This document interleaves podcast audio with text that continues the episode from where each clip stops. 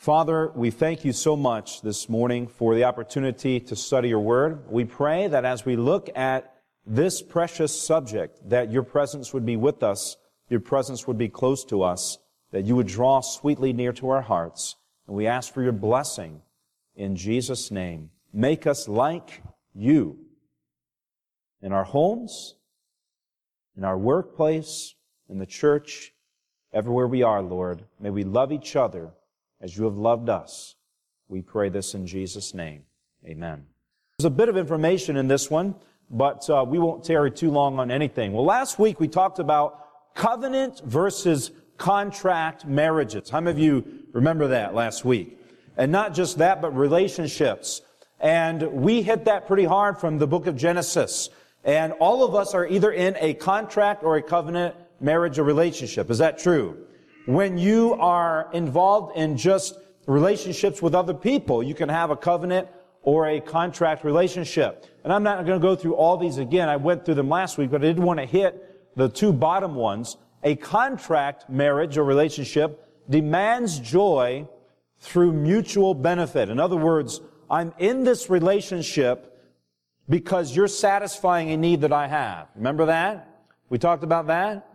And then also, a, uh, a person will say, I'll meet your need as long as you meet what?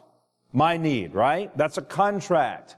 A covenant relationship, however, seeks joy through mutual what? Sacrifice. Not what you can do for me, but what I can do for you. Amen? That's the Lord's plan. The circle of life is that I give and receive, but giving comes what?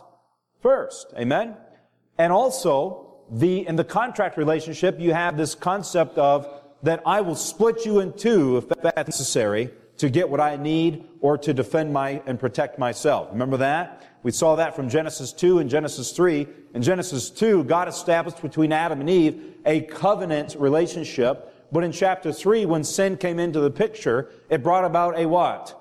Contract. And that woman whom Adam was so ready to love in chapter 2, he was ready to throw under the bus in chapter 3, right? He said, Oh, the woman you gave me, right? She's the one to blame. And so sin always will carry us from a covenant relationship to a what? To a contract relationship. But the good news is that in Genesis 3:15, because both Adam and Eve had entered into that contract relationship, God said, I will make a covenant with both of you, and I will be the one that will be split in two for your sakes. How many of you are thankful for that? And He's done the same thing for each one of us. And so the only true success in marriage is going to come when God is at the what? The foundation, when He's at the center. If we are both looking up towards Jesus in the marriage, then we're both going to be drawn closer to Him. And as we're drawn closer to Him, we're drawn closer to who? To each other. Amen? I'm very thankful for that. Now, what we're going to talk about today is five areas of the covenant relationship or the covenant marriage. Five areas. Now, let me uh, help you understand. In one sermon, you cannot cover everything, okay? But I'm going to hit the core of the core and do my best to do that. There's many books. By the way, I want to recommend some books to you. I'm glad I said that.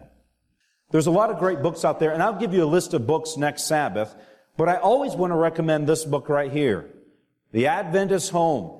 If you've not read this book in your home, in your, in your family, in your marriage, please do so immediately, like today. Make this the number one book. This is a powerful book. It has powerful principles. Also, the last four chapters of the book, Ministry of Healing, the last four chapters deal so powerfully with relationships, both marriage and others, I don't know if you've ever seen this book, The Five Love Languages. How many of you have seen this book before? You can get it just about anywhere. You can buy it at Meijer or anywhere. A beautiful book, very, very powerful.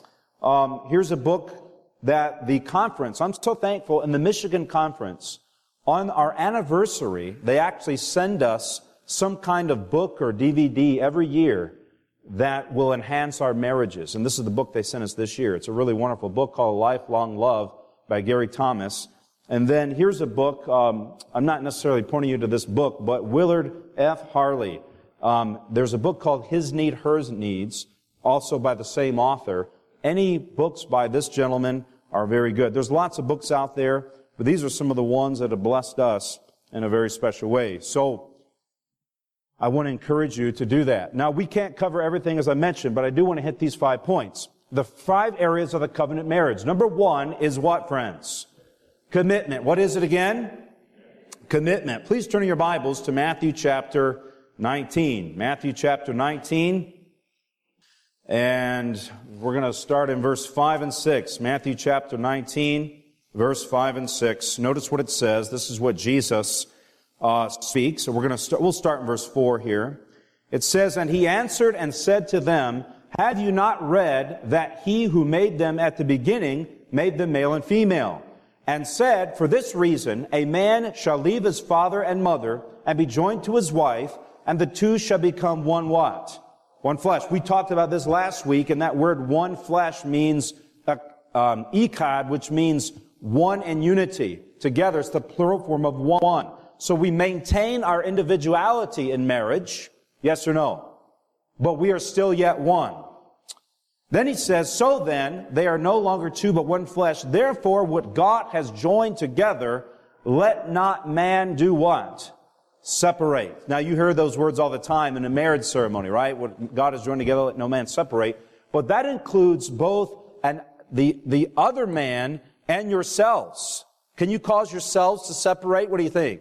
And God wants us to not separate, but He wants us to be one. Go with me real quickly. Not, we're not going to read every verse I have, but I do want to look at this one. Proverbs 5 and verse 14. I'm in Psalms here. Proverbs 5 and verse 14. Look here. This is very, very powerful. he says, verse 14 through 18, I was on the verge of total ruin in the midst of the assembly and the congregation. Sometimes our marriage is like that, isn't it? And we're tempted to start looking elsewhere. We're tempted to start looking where the grass seems to be greener on the other side. You know why often the grass seems to be greener on the other side? One of two reasons. Either it simply seems to be more green, but when you get over there, it's not as green as you thought it was, right? And when you cross that line, you're in big trouble. But not only that, if it, if it is greener on the other side, it's because your neighbor's been watering and fertilizing his grass. And if you water and fertilize your grass, it'll also be what? Amen? Yes or no? Absolutely. All right. Verse 15. Drink water from what?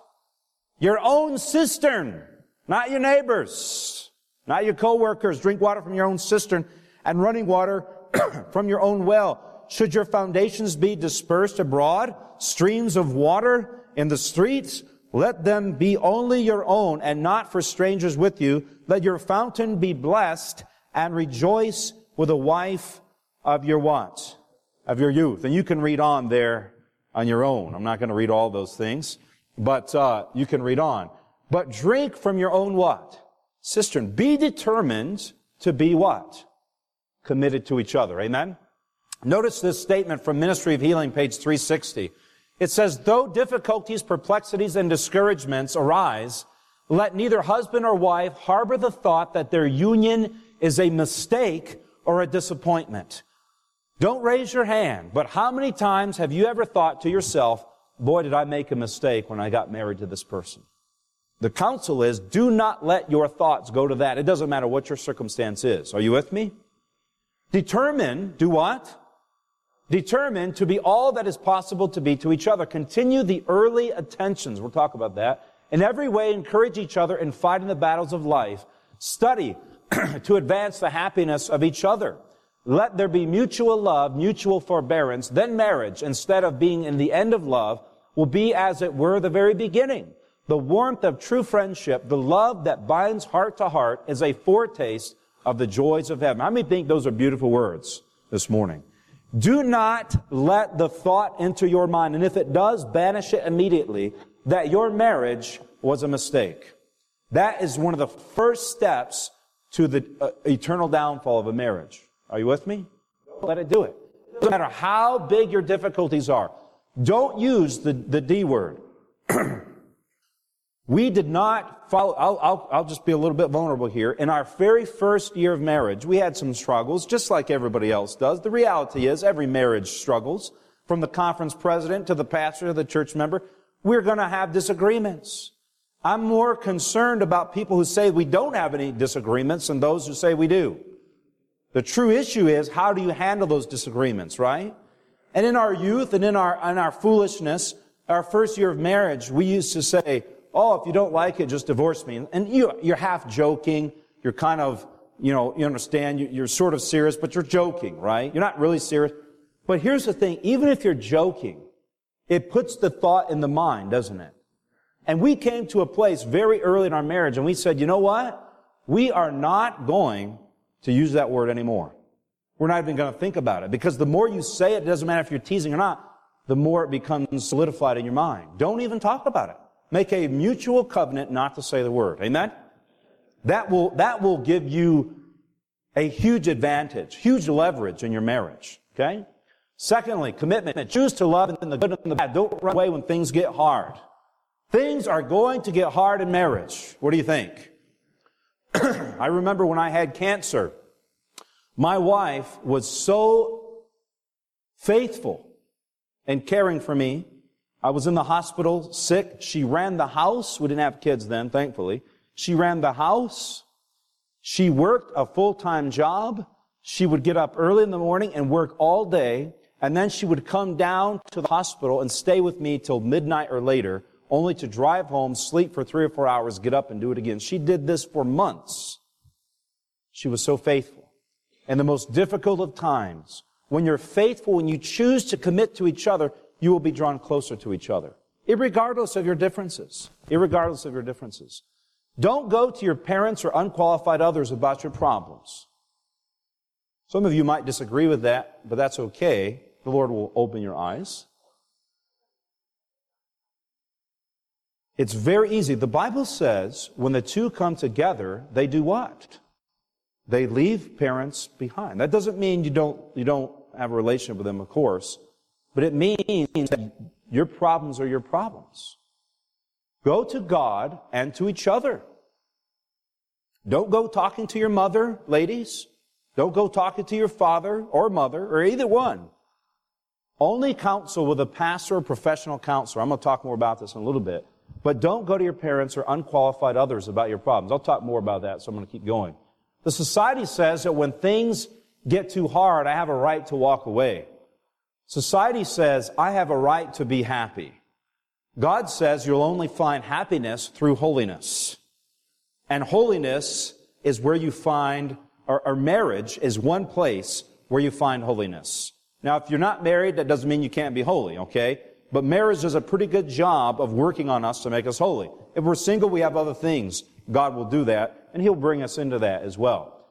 I have a right to walk away, but you covenanted with that person. Stick it out. Amen? Now, if you're being abused, of course, that is a, the, the, the exception. Commitment also includes doing those things that you don't like to do when it will help or meet the need of your spouse. Just last night, my wife's smiling. I asked her permission to share this story. And we were getting the children ready for bed. And uh, my wife says, Could you shower Levi while I get Liana ready? And I said, No. what? I said, No. Because here's the thing I love my children, I love to play with my children, but I don't like doing the bath stuff. I just don't like it because I always get wet. I remember the time I came home for just an hour to help my wife real quick and I had on a suit and I was on my way to the board meeting and I'm in there showering my son and he says to me, can I hold that? The little shower deal? And I says, yeah, but don't spray me. And what does he do? He turns at me. And you know, normally like if you, if you, if they hit you, like you're like, oh, get off. But he was so shocked he just stood there. And I'm like trying to, I just don't like the bath thing. But I do it because I love. it. And so my wife says, I, she says, well, well, why not? And I said, because I, I don't really care to do it. It's not easy for me. I don't like getting wet. And she says, real kindly, real sweetly, as if it's real easy for me also. And the Holy Spirit said, get in there and give the boy a shower. Amen? But doing the things that you don't like, because you know it will bless them and you love them. And that's what love is. It is sacrificing that which I prefer to do for that which will bless others. Guard your thoughts. I mentioned this a little bit about the D word. Focus on what is good. The Bible says, 2 Corinthians 10, 4 and 5, for the weapons of our warfare are not carnal, but mighty in God for pulling down strongholds, casting down arguments and every high thing that exalts itself against the knowledge of God. And notice this, bringing every what? Every thought into the captivity to the obedience of Christ. So this is the truth that through the grace of God, through the Spirit of God, every one of our thoughts can be brought in to captivity to the obedience of Christ. That doesn't mean if I have bad thoughts, I'm not doing that. It means when I have a bad thought, I'm choosing what to do with it. And I can choose either to harbor that or I can choose to let it go captive to the Lord Jesus. Amen? So that's the covenant relationship. And so guarding our thoughts, don't sit around thinking about the negatives. Focus on the what? And if you can't do that, ask God to help you. Amen? Commitment. Praying together and asking God to teach you how to love each other. My wife and I have prayed that prayer before early in our marriage. We said, Lord, teach us how to love each other. Love has to be learned. Respect has to be learned. These things have to be learned. And as sinful carnal creatures, we do not know how to do it except that God plant a new seed, a new heart in our hearts. And He transforms us. And if you will pray together and ask the Lord to do that, He will do it. I've seen it happen. All right, number two. First one was what?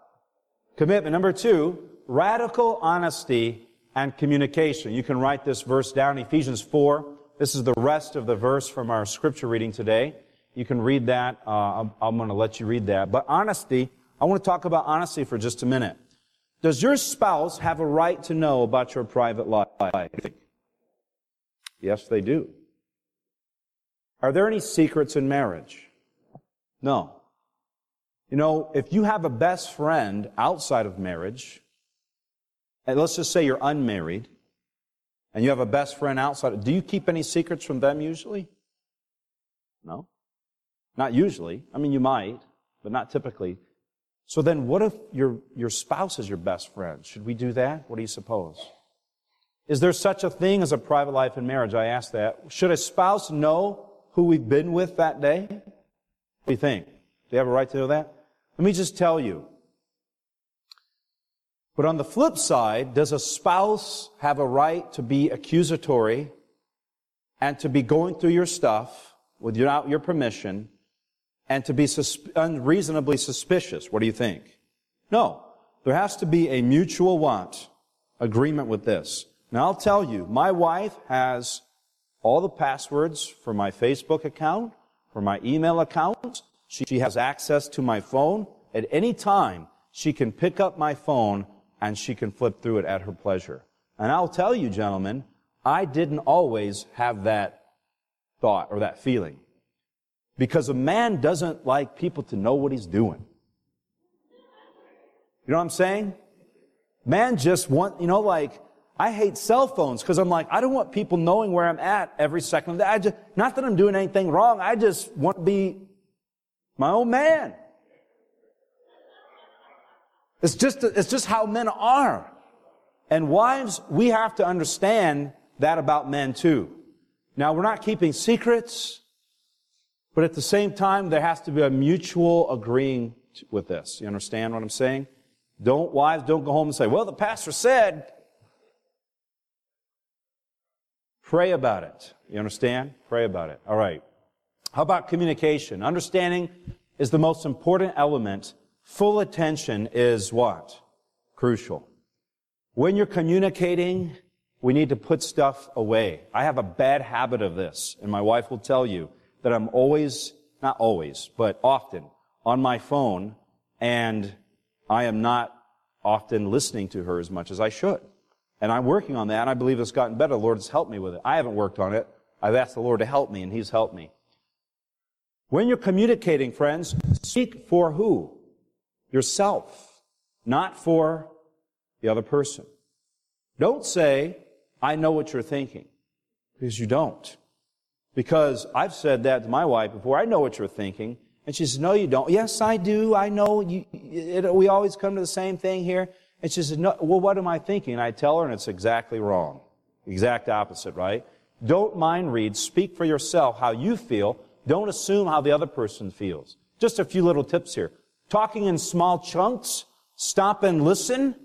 And then paraphrase. Repeat it back to the person. Don't go off for 45 minutes and then expect that person. If you really want them to understand, remember what's the most important thing is what? Understanding. So when we talk in shorter spurts and the person is able to rephrase, because I can't tell you how many times my wife will say something to me and I think she means one thing and she means another and vice versa. How many of you found that to be true in your marriage?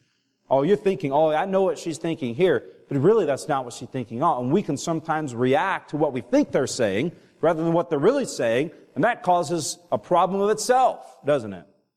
Very, very problematic. Watch your tone and body language. Because of the natural fluctuation of my voice, I can tend to sound like I'm being challenging. And often I am challenging. I'm a very challenging person.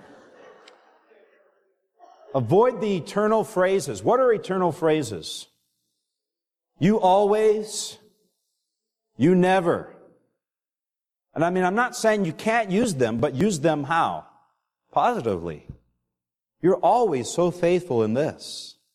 You're, you're never doing this to me if it's something bad, right? Use them positively, don't use them negatively, right? Be careful about withdrawing and silence. Some, how many of you know somebody that just withdraws and silence? And you just step out and you say, I can't talk to you right now. And you know what? That's actually an okay thing to do. If you're in a place mentally where you're not prepared to talk about that issue, then it's okay to withdraw, but you owe it to that person to do what? To come back and say, okay, I'm ready to talk. Go and, and, and be by yourself if you need that but then come back. The Bible says, let not the sun go down on your wrath. Don't just ignore for a few days and then pretend like things are okay after that. Because things are not okay. You understand? They're not okay. But come back within that 24 hours. Don't nag or criticize. Now, I can say all these things and you're like, oh yeah, I know all this stuff. But here's the thing.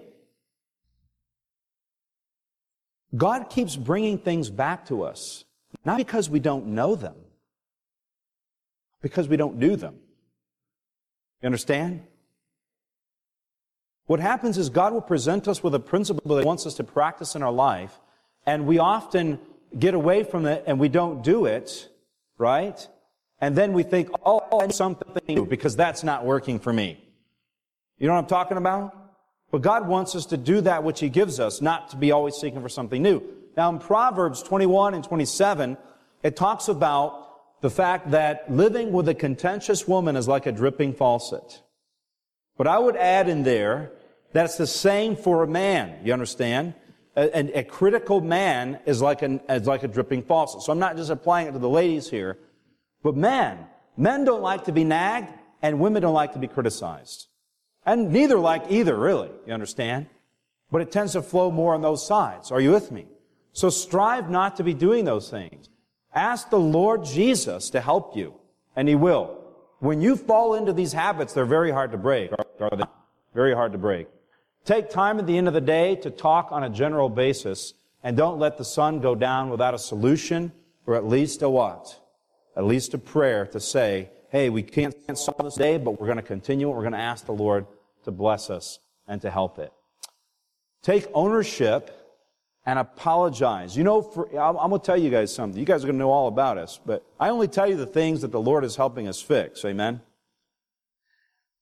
But for years, I've cleared all this with my wife. She's good with it all. For years, I would do a foolish thing, and my wife would be not happy about it, and then she would bring it to my attention, and then I would say, Oh, honey, I'm very sorry about that.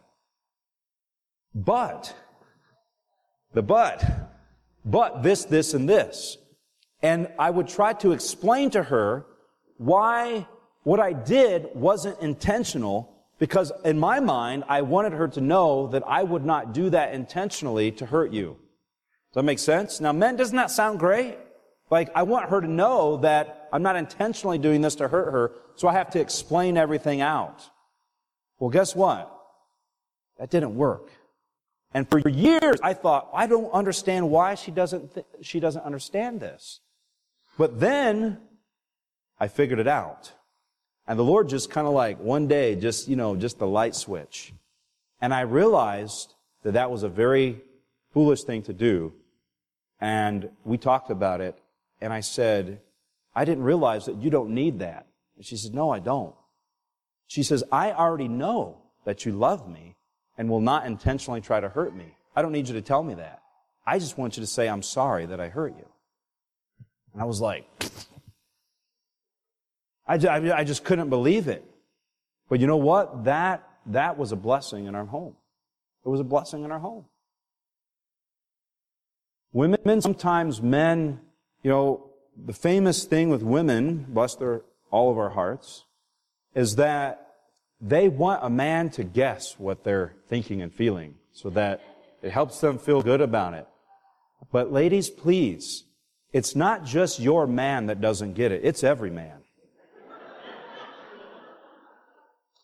So don't think, oh, it's just my, my husband just, all the other men of the earth get it, but my husband, no, all the other men don't.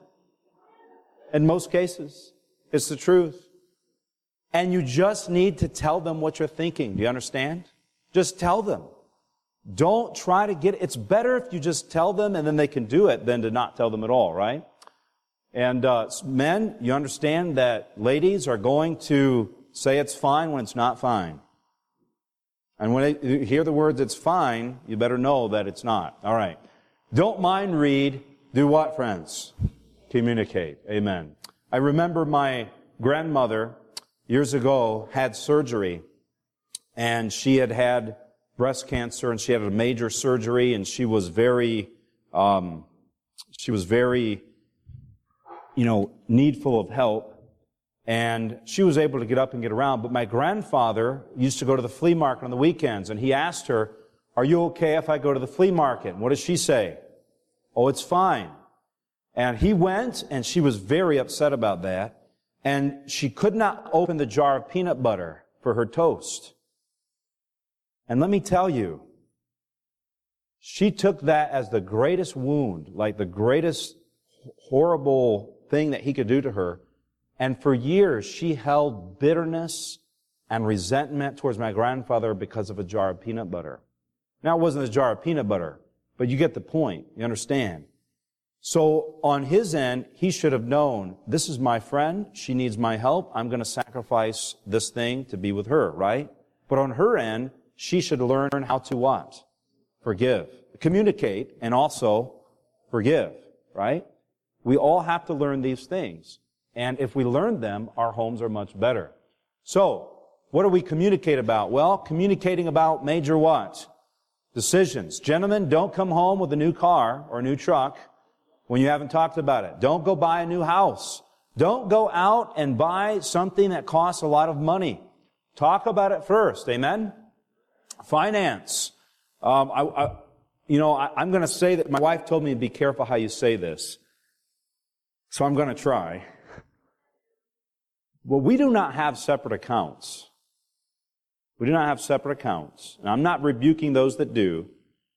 And in some situations, it might actually save the marriage. But I don't recommend it. Because you're doing your thing and, and it's, it's, just another way to be separate. It's better to talk it through. And uh, we have something we call free money or mad money, where you have a certain amount of money per month, an allowance or allotment, that you can spend without giving an account for it to the other person. Does that make sense? But as far as everything else goes, we're a house. We're a household. We're a family. You understand? Very important. And always remembering Proverbs 15:1, a soft answer turns away what? A wrath. A soft answer turns away wrath. If you want to disarm your spouse's anger, don't be angrier than them. Don't speak louder than them. Speak speak, speak, speak, speak softly. It's very, very powerful. All right, number three, I want to uh, go to Proverbs quickly, chapter 31, and we're going to talk a little bit about trust and respect. Proverbs 31, verses 11 and 12. I love this passage right here, and this doesn't just apply to the woman or the man, but it applies to both. Uh, Proverbs 31 and verse 10 through 12. It says, Who can find a virtuous wife? For her worth is far above rubies. And look at this. The heart of her husband safely what? Trusts her, so he will have no lack of gain. And notice verse 12. She does him good and not evil all the days of her life. How many can say amen? This works both ways, not just for one or the other, but seeking to do each other what? Good. Because the Lord Jesus has done good for who? Us. Amen? That spouse is the Lord's property. Amen? Amen. Notice this, ministry of healing. You guys doing okay? We're, we're not too far off. Around every family, there is a sacred what? Circle that should be kept unbroken. With this circle, no other person has a right to come. Did you hear that? Let not the husband or the wife permit another to share the confidences that belong solely to who? Themselves. This is one of the biggest problems in marriages today. There is a circle that is sacred, and it is to be what, friends? Unbroken. I want you to look at this. The inner circle is who? God, you, and who? Your spouse. And if you notice, I put a pretty thick border around that circle. Why? Because no one else is to do what? Come in. Not your mother, not your father, not your in-laws, not brothers or sisters, not friends, not even who? Children. Now I'm going to take a minute to say this, and you may disagree with me, but that's okay. But more and more research is finding that one of the problems we have encountered with marriages in the last 30 to 40 years is in these modern times we have entered this age where the children come first. It used to not be that way. It used to be that the spouse came first. And what's the most common statement of, uh, uh, uh, of husbands when couples sit in marital counseling? I've heard it dozens of times and counselors I've talked to have heard it. I feel like I am what? Neglected because of the what? The children. You ought to take care of that marriage before you take care of those children. And why is that? Because if you don't, you raise self-centered children, for one. And the older they get, they think that they have a right to you over your spouse. And you ought, and, and, and on the flip side, if you do put the spouse first, it models to your children what a marriage, a loving marriage ought to look like. And they see that. And they realize that they're not the center of the universe. They ought to be loved. They ought to be cared for. They ought to be whatever. But they ought to see you doing that for your spouse first. Amen? And then comes your children. So the children don't even get in here. Then there's the extended family, and then there's friends of coworkers and acquaintances. I said this last week and I'll say it again. Every time you have a disagreement, and there is a need in your relationship that does not get met, here's what happens. Satan will be sure to bring someone else across your path that will attempt to counterfeit leading life. Why? Because Satan wants you to, your attentions and your affections to be drawn away from your spouse to that person. And if he can get just an inch, that's all he needs. You understand? If you can start, even if you never reach the point of adultery, if your affections are not on your spouse, that love is not going to exist, it's not going to deepen, it's not going to grow. Amen? That's where commitment comes in.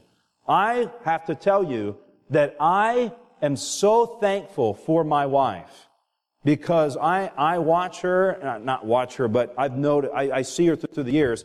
She does not let people in that, that circle. She doesn't give other men the time of day. She's very business with men. And friends, let me tell you, you ought to be business with the opposite sex. You understand that? You're not, we're not, we're not, we're not gaining affections here. We're business with the opposite sex. I'll, I'll mention that again here in a minute. But trust. Let's talk about trust real quick. Following through on what you say you will do. For my wife, it is big. If I say I'm going to be home at 5:30, I need to be what? Home at 5:30. If I say, "Oh, I'm going to play with the kids for this amount of time," it's important to her that I fulfill that promise. If I'm say I'm going to fix the garbage disposal, which I did and didn't, then didn't do for six months. Uh, I did, did it this week. I did it on Thursday. It's important that I do that. You understand?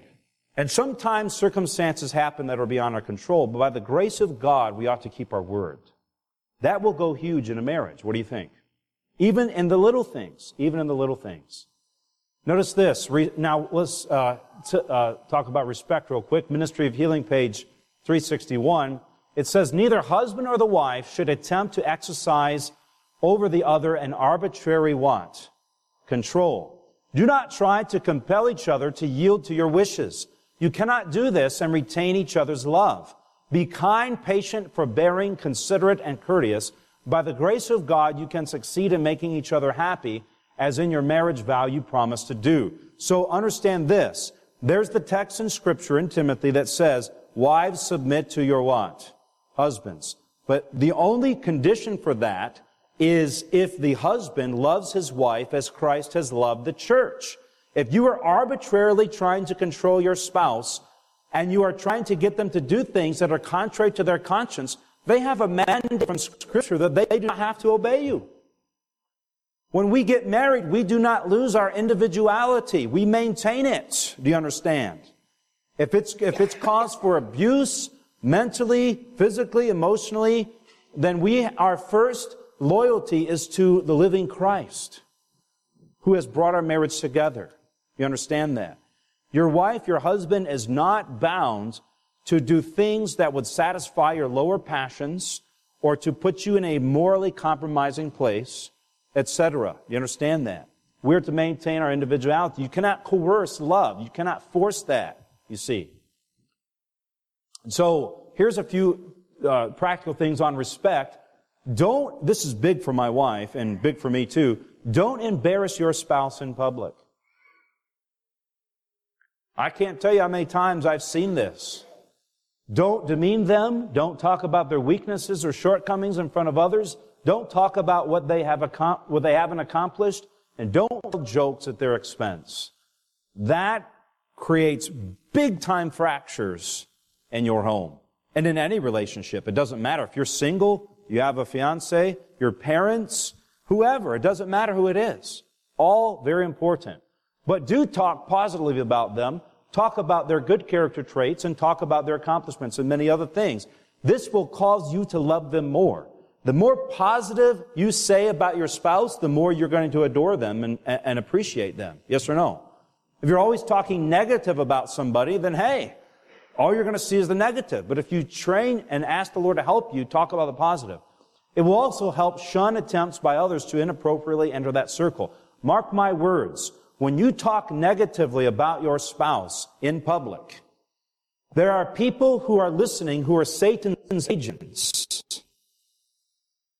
And when you do this, actually, you're violating that sacred circle. You understand? And when you speak negatively about your spouse, there, there are people who will listen to you who will say, I've had my eye on her for some time. She's unhappy in her marriage. If I could just get close. You understand what I'm saying? But when I go on a plane, I, there's, when I, when I travel stuff, I'm telling you, there's people that, that approach, will approach you. And the quickest and best way to repel that person is, and, and, and, don't misunderstand what I'm saying here, and I'm not, I'm not being negative about people that choose this. It's your conscience, but that wedding band doesn't repel Satan's agents. In fact, research has found that it draws them. You understand me? It draws them. But the quickest and the best way to repel those kind of things is to say, you know, have I shown you a picture of my wife? Have I shown you a picture of my husband? Have I told you about my kids? Have I told, did I tell you what my spouse did for me last week? Oh my goodness. I'm so in love with them.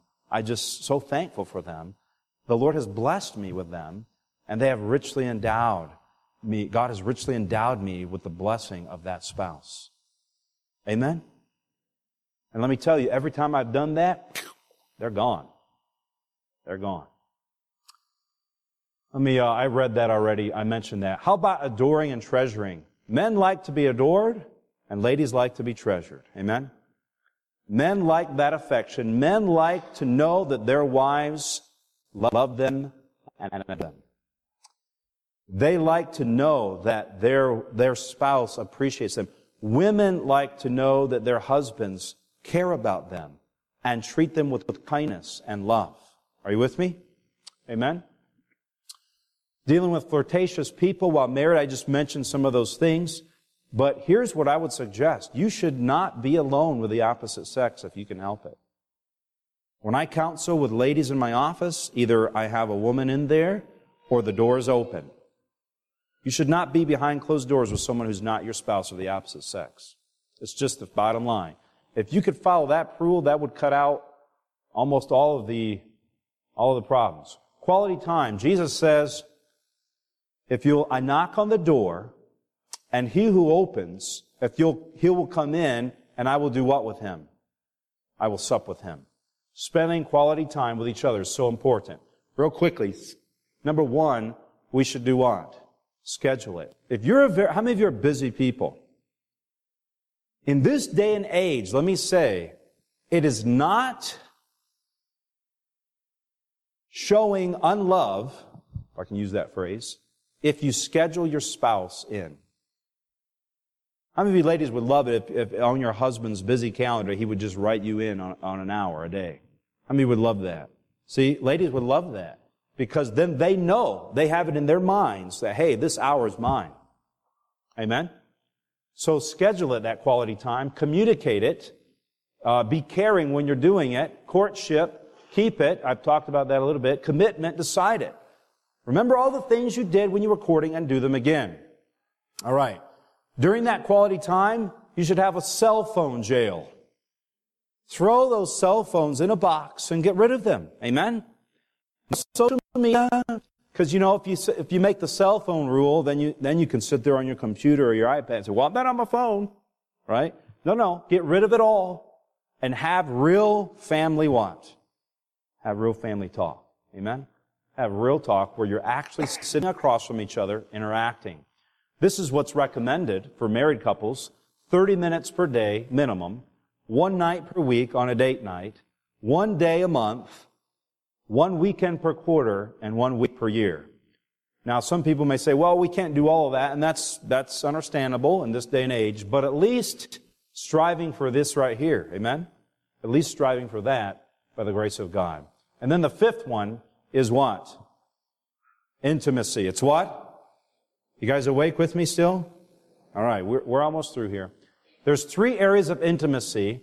There's spiritual intimacy, which we've talked about extensively in the last couple of weeks. There's intellectual and emotional uh, intimacy, which is built by doing these other things that we've talked about today.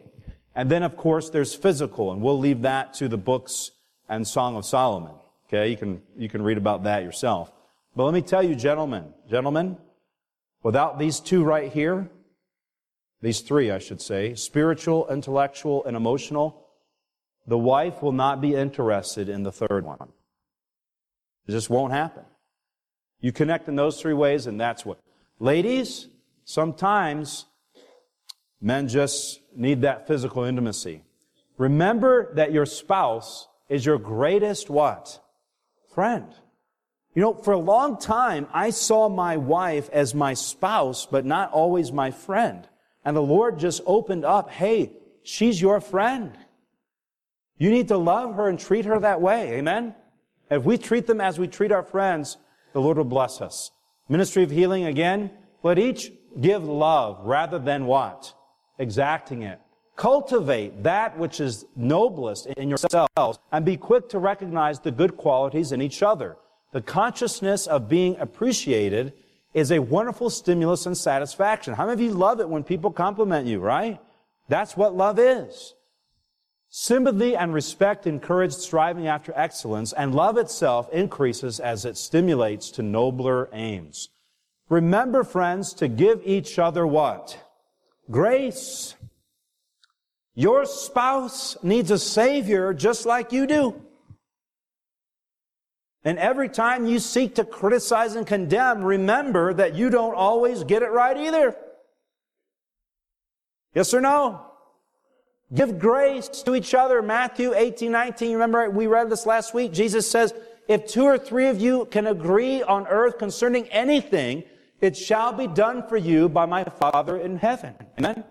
So remember this.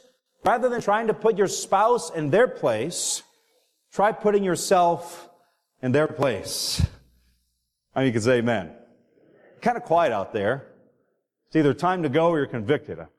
What if my situation isn't ideal? Now I understand sometimes we don't have a Christian spouse. Sometimes that Christian spouse has major problems. Sometimes we've prayed and prayed and it doesn't always work. How, what do we have to remember? We still have to remember that your spouse has a what? They have a choice. And they may not choose that. We can't make our spouses do anything that they don't want to do, you understand? And it's not our fault if they choose, don't choose the covenant relationship. You understand that? Don't beat yourself up if they're not choosing it. Don't say, what am I not doing right? Because it's not always about that. You understand? They have a choice. And you can pray for them, but sometimes they're to choose the opposite path.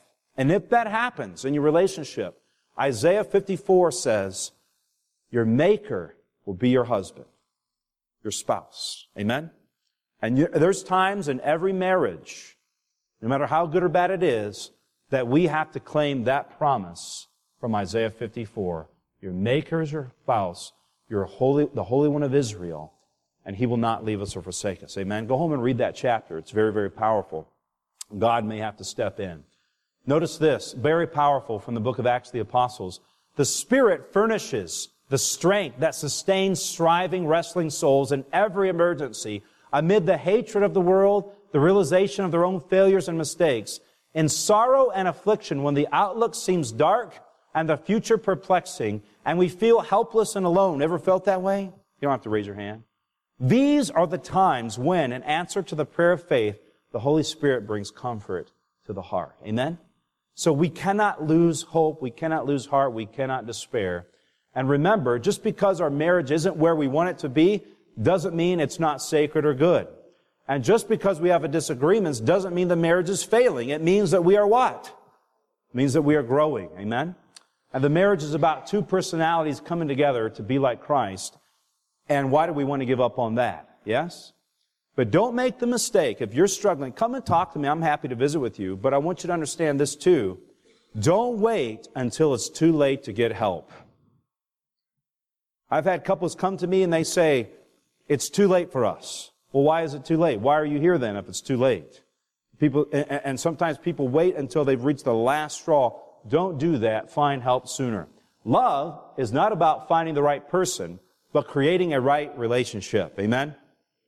It's not about how much love you have in the beginning, but how much love you'll have to the end. The older the violin, the sweeter the what? The music. Amen?